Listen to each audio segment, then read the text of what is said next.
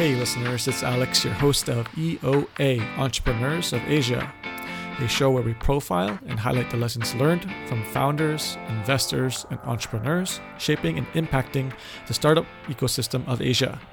In our previous episode, we spoke to the founders of Copper Restaurant, and we heard part of their story while covering a wide variety of topics such as working with a spouse, running a business while raising a family, and the early careers of Chai and Zihan.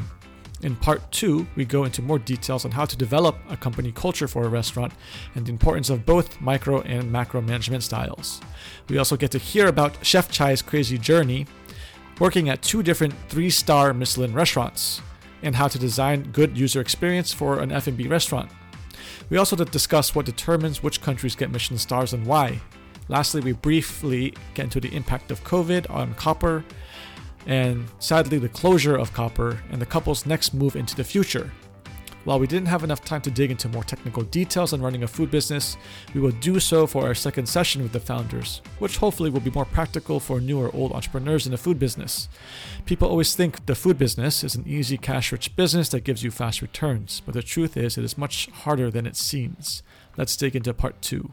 So I actually wanted to ask this question later, but since we're talking about it now, how do you build that culture in the kitchen and also the operations side too?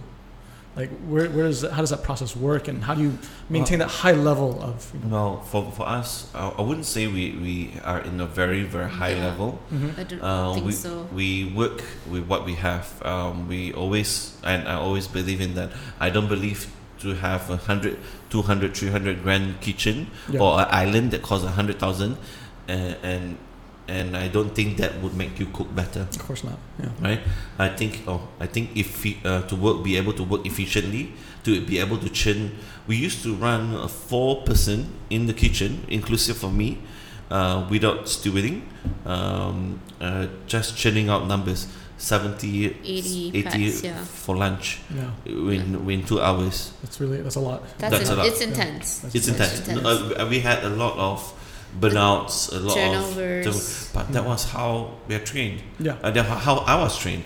Yeah. And, I and think how. like for both of us also, it's it's very different. Like I come from a you know I, human resource background Yeah. with all this like you know rights, rights, rights, rights, Yeah, and then yeah. he goes like, dude, I am in in a Michelin star restaurant. What rights are you talking about? yeah. so so that kind of the values that we both have um, sometimes clashes because of that as well. hmm Um, I think with with the kitchen, uh, I don't interfere Mm. at all. Yeah. Um, except for when I think that it's too much, then I, I would tell him off. Mhm. Uh, on my side, I have a different style of re- leadership than him. Mhm. I'm very macro oriented in the sense that I don't micromanage people. I set targets and they have to achieve that, and if they do, then I'm good. Um, whereas he's very, because you know, when you're doing fine dining work, you really need to look into details. Yeah. So he micromanages, and yeah, that's the difference. Yeah, that that matters a lot to Yeah. me, and it, it's micromanaging is good and bad at Yeah. the same time, right? Um, when when it comes to work, it's that extra salt, that Mm. extra gel, that extra seasoning, extra garnishing, Yeah.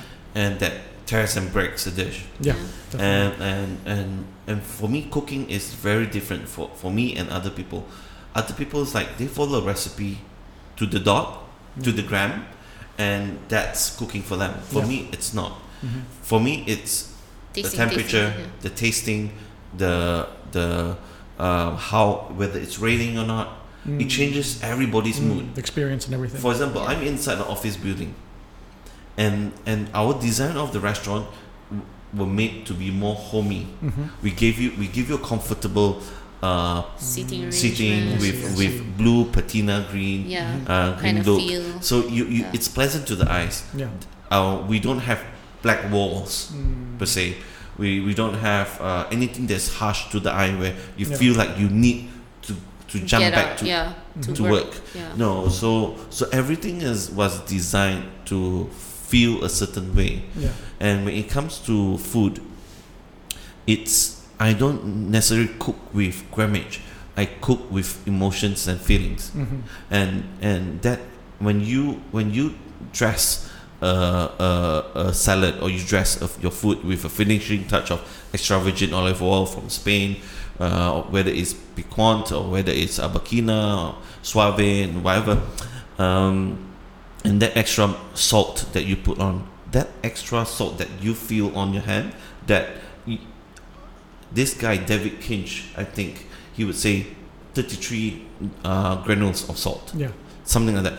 I'm like that.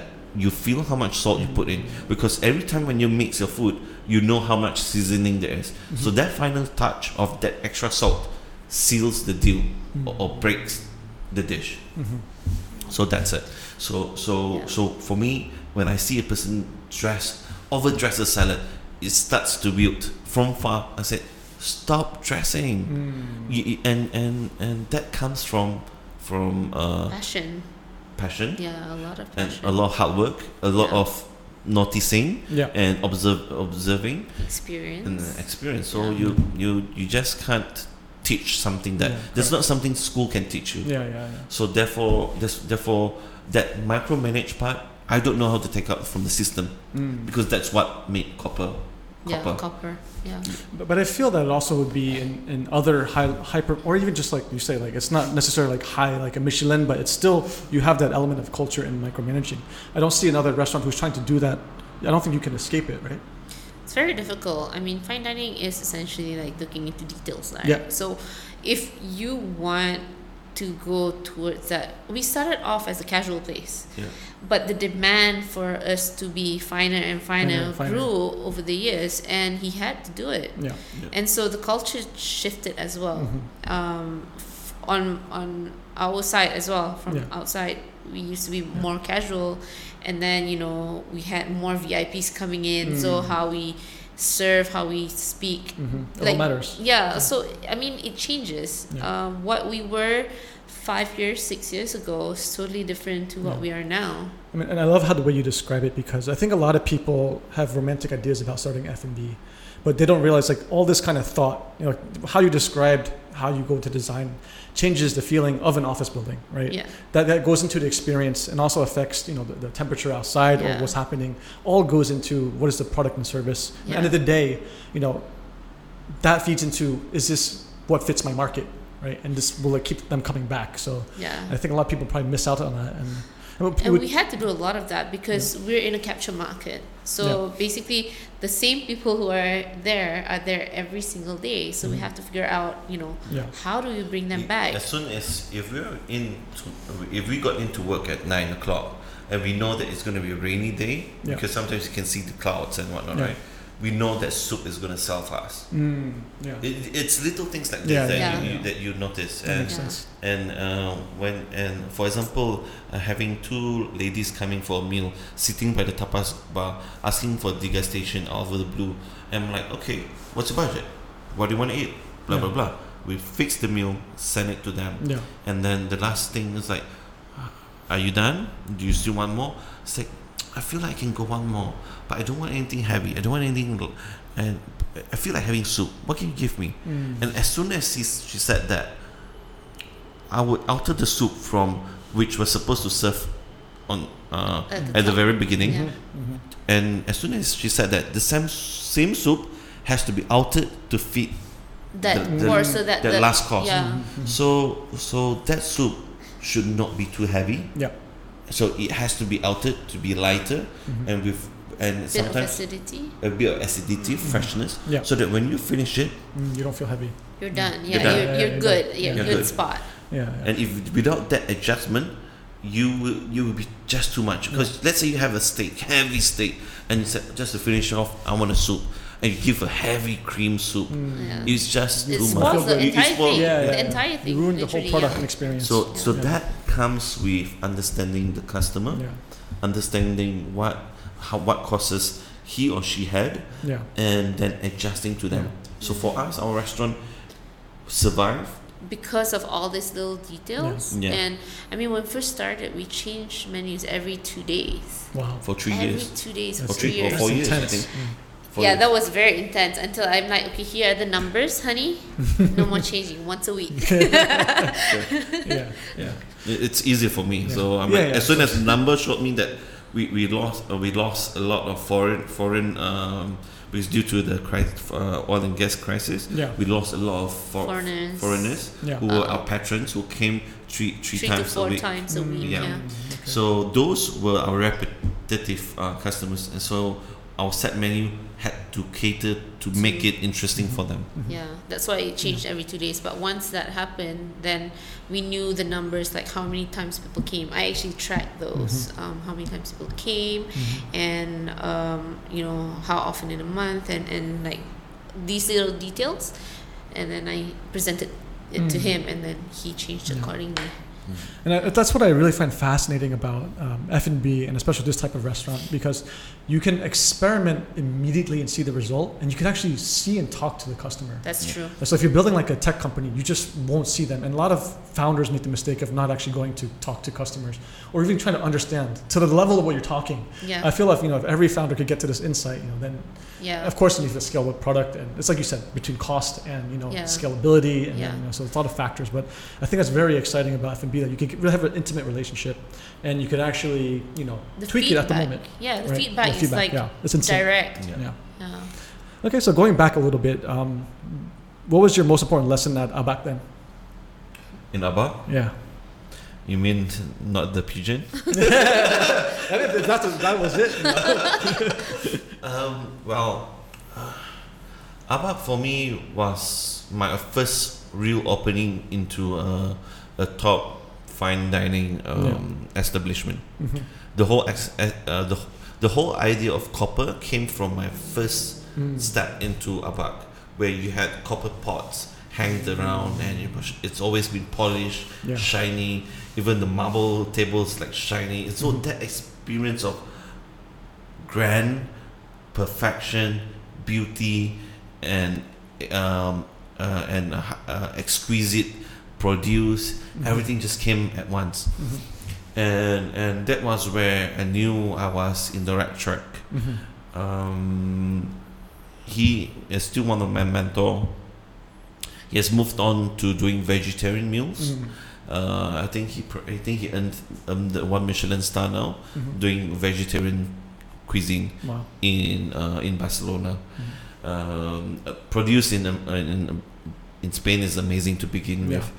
So so when whatever he did next, people just follow. They just people go. just He has a following already. exactly. Yeah. Th- Then how did you jump to uh, was it? Oud Sluis? Auslaus. Oud Sluis. So it came to a point where um, I spent six months in the kitchen, uh, and then I I love the country a lot. I wanted to save up whatever I have to learn the Yeah. language, and if possible, stay longer. And the only way I could stay longer was if I started to become a illegal Mm. and be able to stay there for three years without being getting caught. yeah. Then I'll be legalized Oh really? for some reason. That is yeah. a weird law. a weird law, weird law. Uh, and that that's the understanding of it. Okay. And Shh, don't tell people that. don't, yeah, that's between me and you and whoever's listening.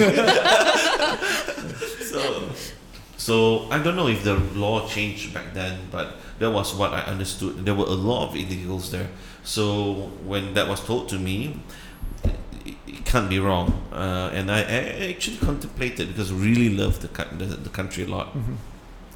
and and therefore but it also came to a point where you know I being caught means I'll be sent out of EU and I won't be able to come back the for whole next EU. whole EU Oh, I won't be able to come back for the next five years Wow. is it worth it Yeah. maybe not so I decided okay let's get a, let's get a new job start sending CV again all around Europe Mhm. got interview in in Oud Sluis, got interview in um, Norway in Oslo, called Le Canard. It was a one star, two star, I think.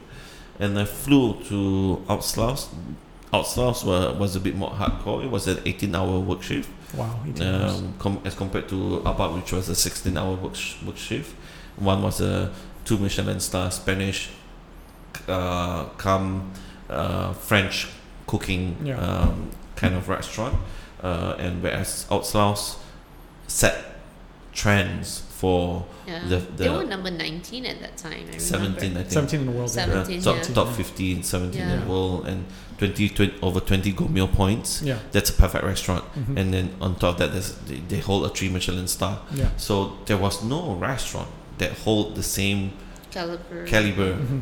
uh, as far as I know. Yeah.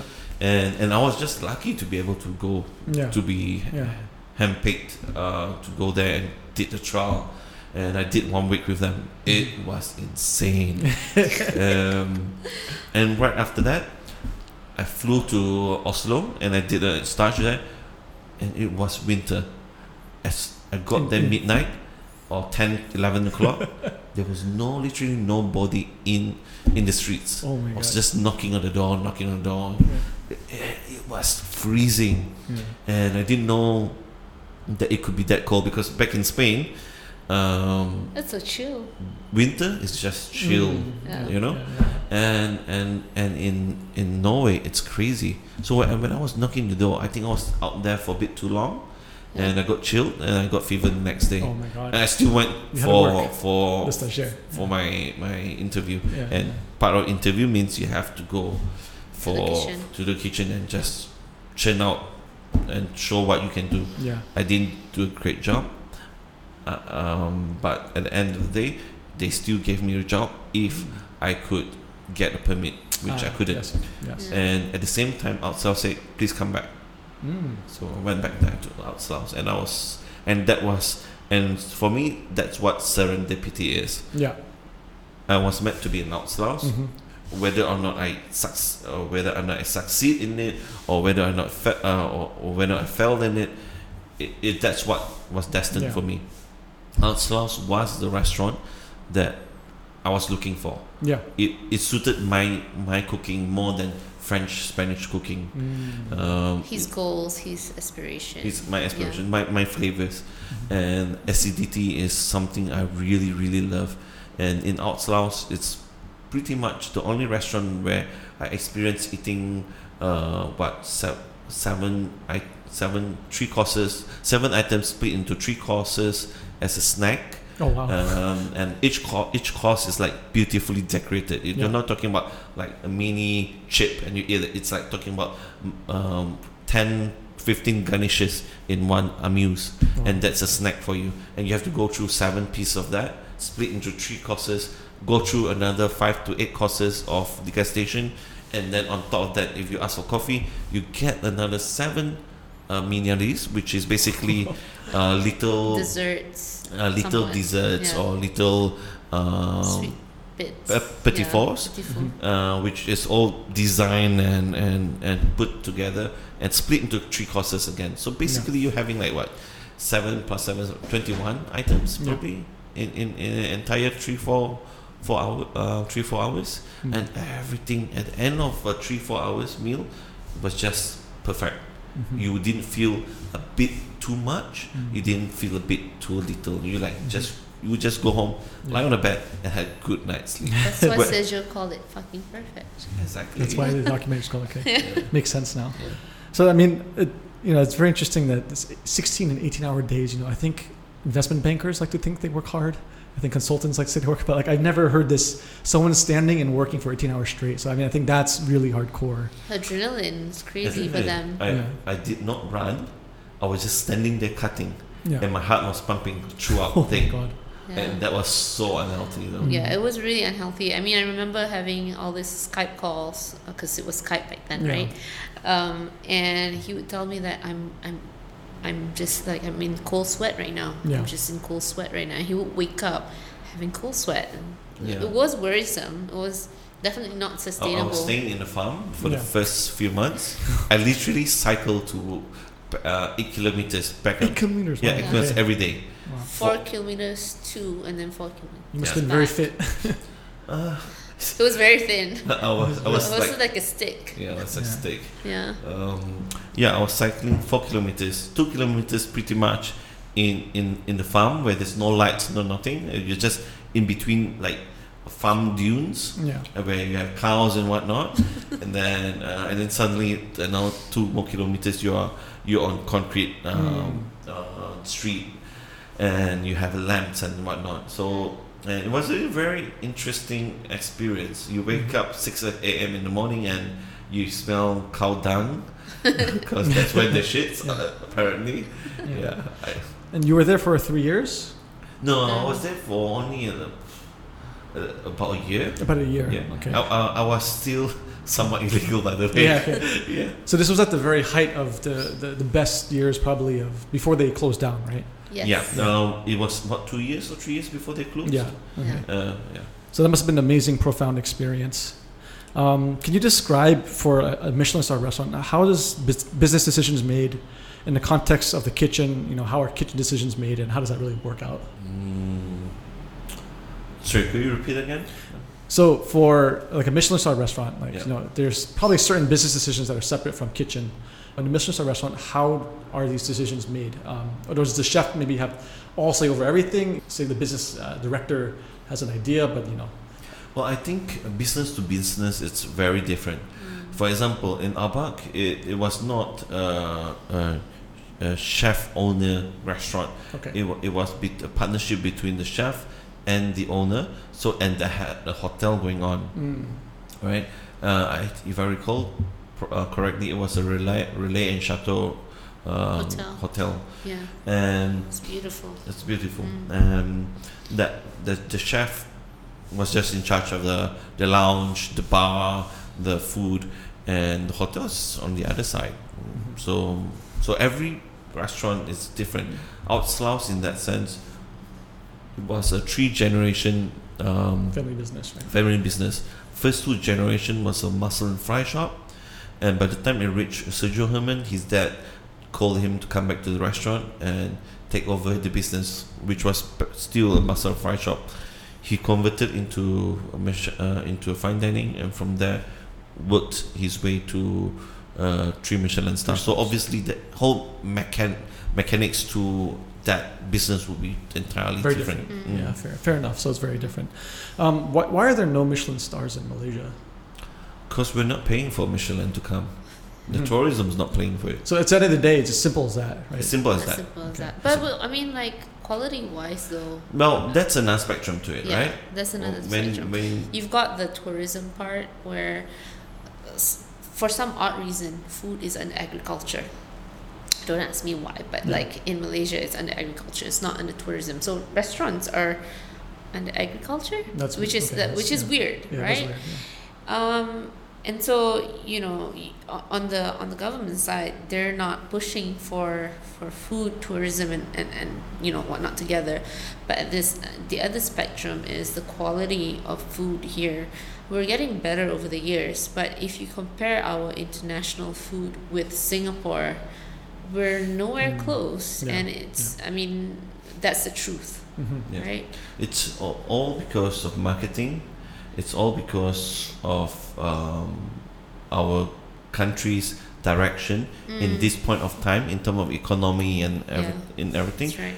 Food tourism is not priority not for them. priority, It's yeah. developing the country. Okay. Singapore is, is in state stage Where where developed. they're So developed. Yeah. They can look into preserving culture, preserving heritage. Heritage. The arts and, Yeah. and Yeah. they can boost money into tourism. Mm. Yeah. Uh, so whereas Economically, we're still like we're we're, we're Okay. not there yet. So, so there's two factors. There's the big macro picture, probably which has to be a push from the government, Yes. and then the other side would be the bottom up, which the the quality of restaurants, the chefs, the ideas. Yeah. Uh, so on the flip side of the bottom up side, you know, like being a chef here, is that missing, or do you think no matter what, if the government pushes it, people will crop up to meet the like the demand and make it happen? Um, just get De- Dewakan right. yeah. Dewakan is top 50 Mm-hmm. and that's amazing for for a country like Malaysia. We do have skills. We do have that um, talent. Mm-hmm. Where this talent goes, though, is, Singapore. know, Singapore, Yeah. yeah. Singapore. Singapore, Australia, England, America. everywhere else. You know, Mhm. because we also I think our food culture, we we like to eat, but our understanding of food is not there Mm, it's yet. so it's it's as simple as looking into the kind of quality of writing on foods that we Mhm. have. Um, compare it to other countries who are food nations and real food nations. We are a food nation in the sense that we like to eat food. We like you know street food. We have diverse food. culture Yeah. but food culture as in like understanding food have putting the respect of like just as simple as rice you know the respect that we have for rice the different types of rice highland rice um, low end and you know all these things we don't have that culture yet To put it simply, um, I was also having this conversation with with a friend of mine, uh, Yogi from F- restaurant Fla. Flour, yeah. Okay. Yeah, it's as simple as this. He, he's a great example of this. If I was to do a Malay fine dining or a nas or put a nasi lemak dish in a fine dining Malaysian restaurant, be, it will be discriminated. It will be Mm. put down. It would be like, why would I go to fine dining and eat nasi lemak when I can get a better one for five ringgit? Why am I mm. paying a hundred and fifty for yeah. it? And Yogi set a very, very good example for me. We Malaysians are the same people who would put down ourselves, put down our our ranking in our Own. podium where we set what is worth money and what is not worth Mm. money or Yeah. not worth value. In India, the same the three cuisine uh, cuisine that is well respected is the French. So firstly is the Indian Mm. uh, cuisine. Second is the French and the Japanese. Mm. So Indian cuisine is the most expensive. Ah, Uh, not to say the most expensive uh, cuisine, but it is also it is one of the most expensive restaurant. It is the most expensive restaurant in India. mhm. There's this very famous restaurant in India, and to dine there costs a bomb. Mm. The best restaurants or best hotels there are all Indian hotels. Mhm. You don't get uh you don't get a Hilton there Mm. and and override a Taj uh, hotel or Yeah. the Oberoi. Mhm. Um, and so for them, Indian cuisine is as good as French and Japanese, and they will pay for it and they will pay Yeah. for it. So it's what society values essentially. Hmm? yeah It's what society values. Exactly. yes most So society for us, a laksa is is supposed to be five ringgit. It cannot be a hundred ringgit. Yeah. Mm. Even if you put a lobster inside, it's just a laksa. So for me, that's wrong. That's Yeah. you devaluing your Your Own country, your country, food. your food. And Yeah. as soon as you start that, everything goes haywire. Mm. You will never, you would pay 200 ringgit or 300 ringgit for a fish that comes from, from Europe, but you wouldn't pay the same money if you know that it comes from South Malaya. China Sea. yeah Oh, but it's ridiculous, right? That's ridiculous. Yeah. And we have, Yeah. and what's closer to you is what's fresher. It's, yes, yeah it's fresher, tastes better. tastes Exactly. better Very simple. Uh, we did a blind tasting. Uh, poulet de Bresse, which is the chicken from France that holds the three, fl- three, um, three colored, uh, the three color of French flag, highly regarded. You know, we we were doing this in a Singaporean uh, establishment in Marina Bay Sands, Mhm. and we took a kampong chicken from Johor or, so- or one part of Malaysia, and we cooked it the same way, presented the same way, did a blind tasting. Kampong chicken won any day, and this was coming not from Asians, was coming from a Spanish too. Mhm. Yeah. So screw Yeah. European produce. Yeah. Not saying they're not good, they are good, but we can have, if not better, as good. Yeah, Mhm. and we need to learn to value that. That's, Mhm. uh, I mean, our ingredients. Some of them are just amazing. You Yeah. know, you and it's sad that we don't value our own um, produce in Malaysia. Even our seafood. It's you. You go to the East Coast. The kind of produce that we can get, it's amazing. Unfortunately, a lot of them are sold at sea to, you know, Singapore, Taiwan, Hong Hong Kong, Kong, wherever. So, yeah. So, so I guess this the scary thing is that like someone can rise to the challenge. They could use local ingredients. Yep. But at the end of the day, you know, if the government's not pushing for the, the, the you know the demand to, to come and meet it, you know, you're just gonna probably you know, fail. I guess is that is that how you guys came to the decision of how you would launch copper and the philosophy and what to focus on and which market and segment? No, none of that was was on the table. None of it was I thought did about. Not no, it was mostly um, wanting to come back, uh, wanting to start Invest up in something. Malaysia. Invest, in Malaysia. Yeah. So, invest so did you think you could change Malaysia back then? when you came back? Because Um, you just came back from Singapore, right? Yeah. Yeah. So you had, you saw what Singapore had in the level, and you were around the world as well, right? I, I think we for for I think we did. We did somewhat. I mean, so so what happened before we came back? We actually did a road trip around Malaysia to see what Malaysia had to offer, and it blew our minds. Yeah. Like we could get really really good produce if only the logistics was much better. But that aside, we were just thinking like, wow, this is amazing. Um, but we didn't want to go the fine dining route because it was too expensive. Mm. We didn't want to be But there Like is a a- market there for it, right? there is. Um, I think for us, we wanted to be uh, wanted to be somewhere in between, And that's what copper and is about, that was right? copper. Yeah, Mhm. we're not we're not gold, we're not platinum, but we're not Mhm. steel. We're like copper. Yeah.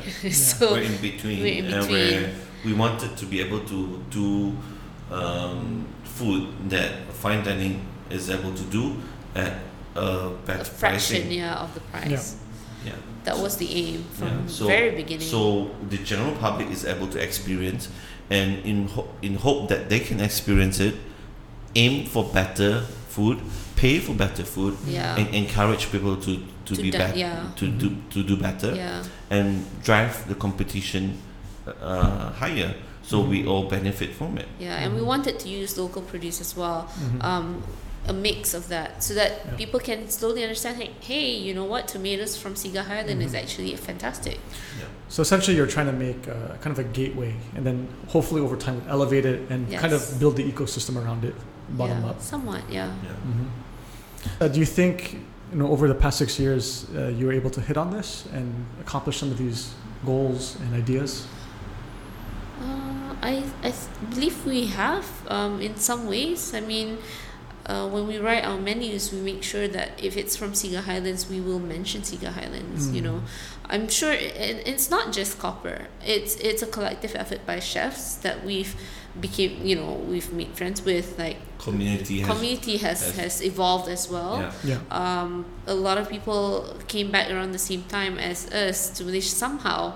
You know, in 2005, you, you see a lot of um, 15 2015, sorry, um, a lot of people starting to open up. You know, restaurants. Dewakan was 2005 as well, right? I Wasn't think it? so. Yeah, you had Babe, you had Dewakan, and you had Mhm. like Nadodi. Nadodi. You had quite a lot of people, and and people who came back at that time also had similar values that they wanted to bring into the food scene in Malaysia, and one of that strongly was to use local produce and you know push the industry to greater heights. So it wasn't just the restaurant scene, even the cafes and Mhm. a lot of entrepreneurs from from different sectors of the F&B wanted similar things as well. Mhm. Yeah. So yeah, it's an ecosystem that everyone was trying to achieve. I think. Mhm. And copper was profitable, or Um, not for a long time. not for a long time? Not for a so, long so time. it's- it was a very long journey. It was a very long journey. Um, I, money again. You know, we made hard decisions. Uh, in a sense, for example, people couldn't understand why we're doing a European restaurant without alcohol. hmm and and till today we still get people asking us Mhm. like you know why don't you do it and if you go to a new spot or you open up in a new spot can you have alcohol Mhm. and whilst we understand that it's a huge part of a lot of people's you know um, day to day it's not a You- part of it's us their one and dine Yeah. lifestyle. yeah, Yeah. it Yeah. it's something that we we came back to do Yeah. we came back to do a place without alcohol and Yeah. and we, we've built a name around that as well so our clients are totally different types of client Mm. as well yeah I get the feeling for copper, what, what you're trying to, ach- like what you're trying to achieve and what you're doing is you're kind of taking these two worlds because you worked in Europe and I think it's highly influential. You know, if I look at the food at ABaC and I look at you know, Ut- Oud Sluis, um, I could see in the food and copper as well, right? The techniques, um, the ingredients. Um, so it's like you're bridging these two worlds, right? H- Have you ever, cons- but it feels like it's also heavily more European. Is that fair to say? Um, it's he- it's heavily European plated, Yes. And but Asians being Asians, we le- we want familiar flavors. Correct. You would never want to eat uh, cream and butter. over and over. I'm American, so I, maybe I would. Yeah, yeah, yeah, I mean, and you, you probably you, Yeah. you may be able to stomach it. of course. But- yeah, yeah. And but if I would, well, but I was still there to, to come and tell you that say, I can give you a seven course cream butter, and give you a, a ten course Asian influenced meal. Mm. And by the time you finish a ten course uh, A- Asian inspired meal, you would feel perfect. You feel Mm. balanced. You feel like you Mhm. I achieved a goal Yeah. when I serve you the ten degustation Yeah. course. Mm. Whereas a, a, a meal that's heavily heavy in butter and Yeah. cream and dairy, Yeah. and By by, the end of by the end of Mm. five, seven course, you feel bloated. Just, yeah. And then then just that's also how the body works, Mhm. And that's that's uh, it's lesser uh, balance in Mhm. in food. Mm. So so because if you go to a French restaurant, you start off with bread and butter already, Yeah. and subsequently you start with cheese. You start either have a light cheese. Yes. brie. Yeah, you yeah. have um, And you can end with cheese too. exactly, Yeah. and you have cream and butter in Yeah, between. yeah, it is just a bit too heavy. And being Asians, you I think Asians uh, are able to balance food um, in, Flavor, and flavors in yeah. general better Better. Okay. than than um, The oth- Western oth- other counterparts, yeah. cuisines. Yeah. Um, not saying every cuisine, but in general cuisines. yeah. yeah. So, because I, I thought the branding when I was doing research, it, it's like modern European, but it, it was defined as European. So, but from Yeah. what I'm hearing, it's plated European, but it's Asian then. No, it started, It started off off started- very, okay. very heavy in European yeah, flavors. and particularly Mediterranean. Yes. yeah, Mediterranean flavors. Okay. But uh, you know, everything evolves. Yep. Our our whole experience in copper evolved over the last six years. Um, and you know, we were just going through photos um, a couple of weeks ago, and what we serve from the beginning to now Mhm. is worlds apart. The worlds apart. we started with breakfast and lunch. Yeah. Imagine that that food back then and what we're serving now, and then uh, and um, through demand and, and people seeing Yeah. what we could do and could possibly do, they Yeah. asked us, "Could you do this? Could we do that? Sure, we do it for you." yeah. And we started, and that demand grew to a dinner crowd. A dinner crowd grew grew to degustation uh, to Yes. to sorry not degustation grew to um, customization. yeah. Customization grew to degustation. Degustation. Degustation grew to our feed me menus Yeah. and uh, and It was a journey. It, It was a journey. yeah, it was a journey. So, how, how would you define the food now then? I would still say modern European Okay. and and and I don't define it as Asian influence Mhm. anymore. I, I won't say it's Asian influence. I would just tell you that's basically the the profile of the food. Mhm. Um, the why the reason why I say modern European is because that that's what Oud Sluis was for me. Mm. Modern European. It it it showcased uh, the colonization of countries, Mhm. for the European countries, Mm. to in Asia. They brought back the spices, Mm. the the sambals. If you go to the Holland, you see sambal there, sambal, oelek. That's Yeah. from there. Yeah. You see a lot of um, Indonesian cuisine Yeah. in in Holland, um, and uh, Italy. You see noodles, dumplings, and whatnot. That's all Asia. Aubergines, tomatoes, Mm-hmm. peaches, or uh, citruses. th- Those are all Asia. So so and they make it their own. and they make it that their own. Yeah. So So copper's like that. coppers like Yeah. that, pretty much. Have you ever considered maybe doing a more heavily Malaysian concept, but then accented by European techniques and styles instead?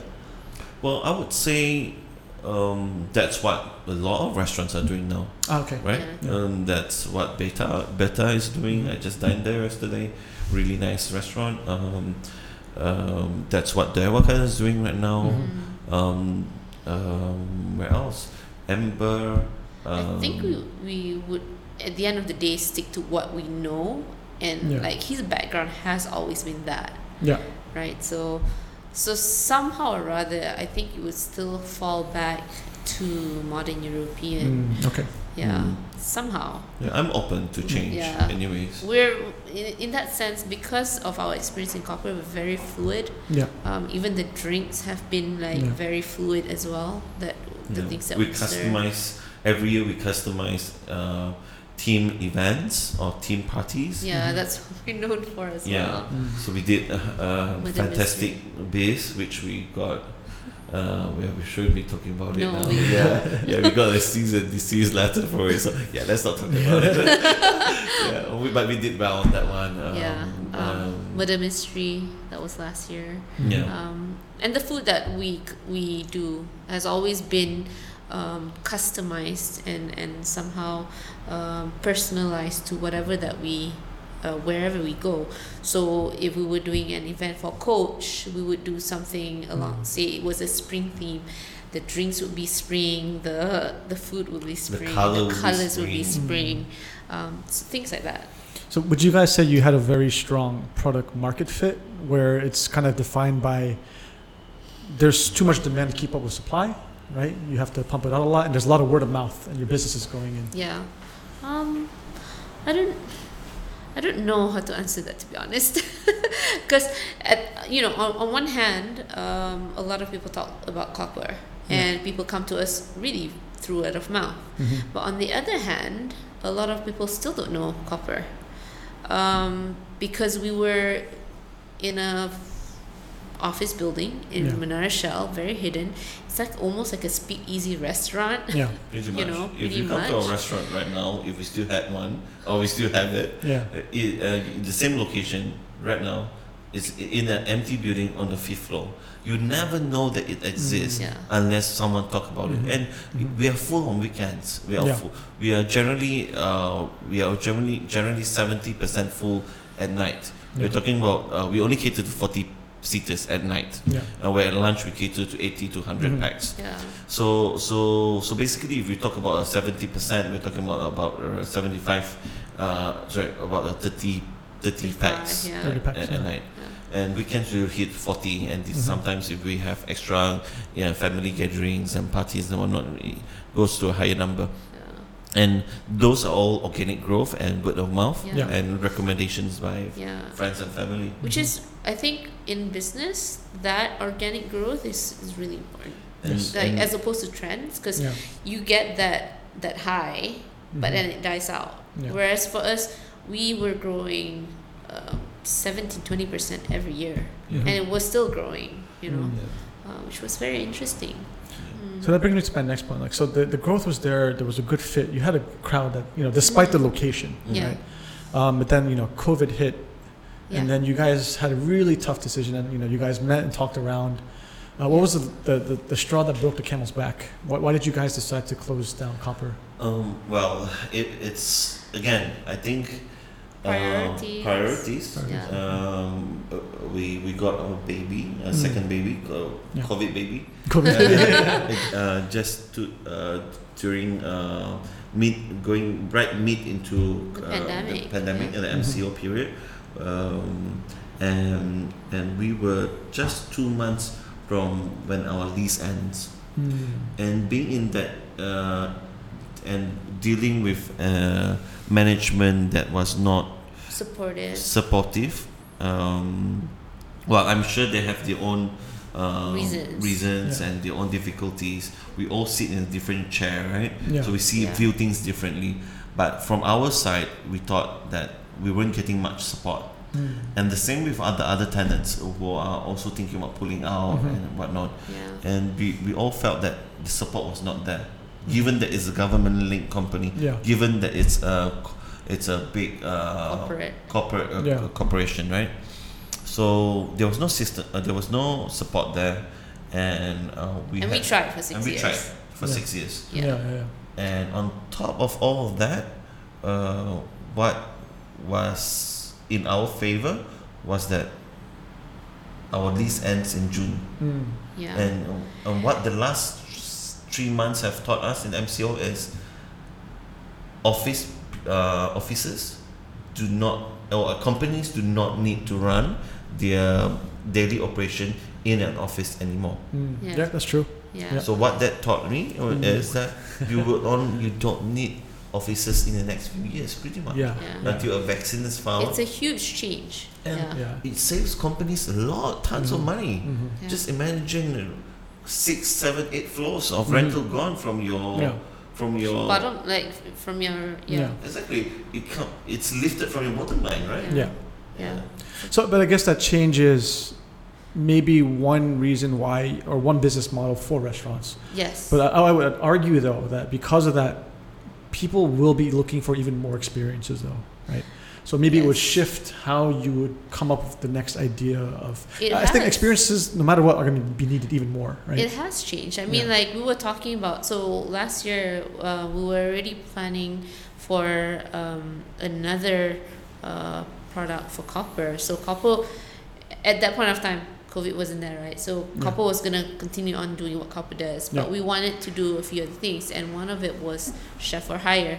Yeah. Um, we've had our event site growing very steadily over the years, Yeah. um, to a point that we had to separate it from the from the restaurant itself. And so we decided that okay, we're gonna officially make a, a program called Chef for Hire, and wanted to launch it this year actually. Mm. And because of the the pandemic, it spurred it, and Mm. now that's that's our primary revenue stream as Mm. opposed to the restaurant. So it flipped Mm, from you know yeah from having a brick and mortar Yeah. to us bringing that experience to your houses or to the Mhm. venues that of the chosen you know the chosen Mhm. venue and it's interesting because you know um, Especially when we announced that we are going to close, a lot more attention was was heading towards us, mm, and everybody, a lot of people who came uh, or are curious about us, start Yeah. sending messages, asked us what's our next step, and we told them we're going to go into Mhm. catering. We didn't know what we want to do. So Yeah. at one point, like if you were to, to talk about having a restaurant, Yeah. I wouldn't know how to answer you. Mhm. But if we, but we would go into uh, desserts, supplying desserts. Yeah. Yeah because we we tried that out during MCO was a really good time for us to take a step back Yeah. and review what are the things that moving forward because of the pandemic what are the things that you know you could possibly do and what are the different strategies what are the revenue streams that we needed to keep ourselves afloat Yeah. so we did um, we did a it was a good layering process um, the first five weeks we uh, with the support of funders we did a, a meals for frontliners where we we got funders to to be able to cook meals for the frontliners at the same time we were R&Ding different products to Mhm. test out and out of all the products we found that the dessert boxes did very well um, I saw them online. They're very pretty. yeah Yes. thanks Yeah. not that I cooked it, but I can take credit for it. and and then we also saw that you know since people are not going to restaurants or they fear for that, we can go to their houses and do. Mhm. So so all of that um, allowed for us to actually you know lay it on and Yeah. saw what potential was. Yeah. So that was interesting. So I guess that that's going to be your next journey, right? So f- focusing on maybe this new type of experience, um, but bringing the same level and philosophy, what, what you've taken from Europe and around the world, yeah, from something copper- more intimate. something more intimate. Yeah. Okay. I, I think moving forward, at least for the next six months to a year, until things stabilizes, I think uh, chef for hire or restaurant for hire, Mm. um, and having events or small events, intimate uh, parties in your Mm. own comfort, and for your own house, I think that's the way to go. Mm. Yeah, and I guess because people also saw, because we were in an open kitchen, Yeah. they saw how particular we were with Mm. like cleanliness and Yeah. all of that. Um, that gives them a lot of confidence to call us in as Yeah. well. Mm. Yeah. Yeah. Yeah, I mean, I think at the end of the day, it also allows you for experimentation. It's a new journey. And I think by doing this over the next six months, like you said, you're going to probably figure out what it is that you really need to focus on and what the product is. Yeah, for sure. Um, so I guess, uh, you know, I I have a lot more questions, but, you know, we're already running out of time. um, so uh, what can we help you with? What are you guys looking for? And if anyone listening, what can they do? mm. Interesting. Then continue to follow us. Yeah. Okay. Continue to follow us. How do we follow you? Oh, we are, we are still on Instagram. We are still on Facebook. Okay, the Yeah. Instagram is Copper by Faith. Copper by Faith. Yeah. Yeah. So we're we're still um, we'll be updating uh, on our journey, uh, whatever that is that's that's coming Mhm. along our way. And who, who should they reach out to? Chef Chai or Um, Zihan? Both of us are yeah. Both of are, us? are yeah, both we of are us. both quite active. Yeah, Uh, we're both okay. quite active. Uh, I generally repost what she does, but yeah. I like my my profiles been made public as well right Okay. now. So Zihan Zahari. So, so, so send a direct message or yeah, just DM us. just We're, dig- DM. Okay. Yeah, we're we're pretty we're pretty flexible that way. Okay. All right, guys. Uh, thank you for the show. I think you know if, if I get deeper into the food world of other entrepreneurs, I would love to you know have you as a repeat guest. And thank you for Yeah. your time. sure. Sure, Let's yeah. do part two. Yes. Thank you so much. Thank, Thank you. you. Hey, listeners, thank you for listening to part two of Zihan and Chai's journey. The restaurant business is a tough business. If you want to innovate and thrive in this space, you need to be aware of the big picture trends and know how to work with the smallest details to craft the best possible experience for your customers. Given that the restaurant business model is a well known model, innovation is around the product, which is a combination of the food, the experience, and the feelings you get. Whether it be for something transactional, something experiential, an escape from work, or a quick bite to fuel your day, it's an exercise in constantly building stickiness and retention to eventually hit upon something that can give you that viral word of mouth to help you grow. If you like the food theme, we definitely have a few more episodes coming up from a famous burger chain and a new conglomerate starting a food accelerator. Definitely stay tuned in the coming weeks and share this episode to social media if you found it valuable or interesting. Don't forget, you can also go to entrepreneursofasia.com slash podcasts and find the transcripts and some notes and the appendix of any terms that you didn't understand in the episode. Don't forget to follow Copper social media too. Word on the street is they are up to something new. Is it Asia's next Michelin star restaurant? Is it their chef for hire venture? Or perhaps a new patisserie? Make sure to follow them to find out, and I will see you guys back here for next week's episode.